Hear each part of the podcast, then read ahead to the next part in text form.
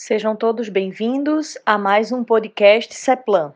No episódio de hoje, Ademilson Saraiva, economista da área técnica da CEPLAN, fala sobre a pesquisa mensal do comércio e a pesquisa mensal dos serviços, cujos resultados saíram na última semana.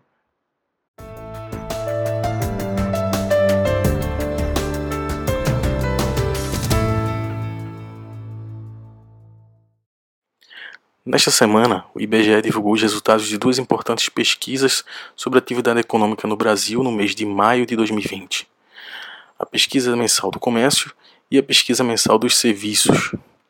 Alguns desses resultados os seguidores da CEPLAN nas redes sociais acompanharam através das postagens do Gráficos CEPLAN nos dias 8 e 10 de julho. Os resultados mostraram o forte impacto das medidas de afastamento social e paralisação de atividades nos primeiros cinco meses do ano sobre o desempenho das vendas em vários segmentos do comércio e dos serviços em Pernambuco e no Brasil. No período de janeiro a maio de 2020, o varejo em Pernambuco registrou perda de 8% em relação ao mesmo período de 2019. No Brasil, esse impacto foi menor registrando queda de 3,9%. Por varejo, nesse caso, entende-se o conjunto das vendas de bens de consumo não duráveis, como alimentos e bebidas, medicamentos e combustíveis, e de bens de consumos duráveis ou semiduráveis, como roupas, calçados, equipamentos eletroeletrônicos ou artigos de uso pessoal e doméstico, porém de menor valor agregado.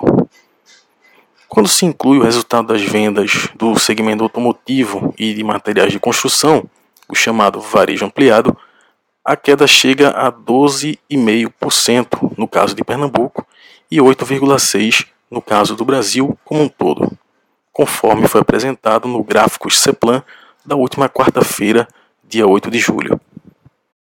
Entre os segmentos que compõem a pesquisa, apenas os de hiper e supermercados e de artigos farmacêuticos, médicos e de cosméticos e perfumarias registraram variação positiva nos primeiros cinco meses do ano.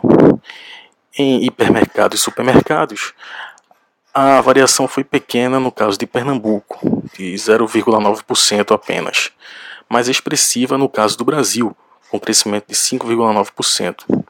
No segmento de artigos farmacêuticos, médicos e de cosméticos e perfumarias, o crescimento foi de 1,7% no estado e 2,9% no Brasil. No caso desse segmento, o destaque, logicamente, é para o ramo de farmácias, que, junto com as atividades de hiper e supermercados e de vendas de produtos alimentícios, foram as únicas a permanecerem em funcionamento desde o início da pandemia de Covid-19, por serem consideradas essenciais para a população. Além disso, é importante lembrar que esse ano o reajuste no preço de medicamentos foi prorrogado por 60 dias até o dia 1 de junho, o que pode ter reduzido um pouco o avanço da receita nominal do segmento, mas pode, por outro lado, ter ajudado a manter o poder aquisitivo dos clientes e, consequentemente, as vendas. Mesmo com o aporte do auxílio emergencial, com os saques do FGTS e com a abertura gradual das atividades, as perdas acumuladas neste primeiro semestre serão dificilmente revertidas.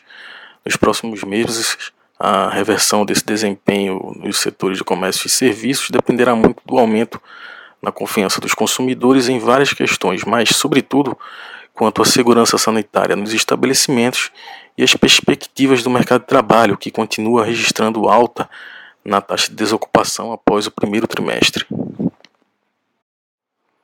No setor de serviços, os resultados da pesquisa para Pernambuco também foram piores que para o Brasil, com uma queda de 11,4% no estado e de 7,6% no país. O que mais pesou para o resultado negativo das vendas foi o conjunto de atividades dos serviços prestados às famílias, que tiveram queda de 39,8% em Pernambuco e de 31% no país. Esse segmento reúne atividades como hotéis, pousadas, bares, restaurantes, educação, artes, cultura e esportes, higiene embelezamento, entre outros serviços, que têm uma participação relevante no setor de serviços em geral, por atenderem a todas as classes de consumo e perfis.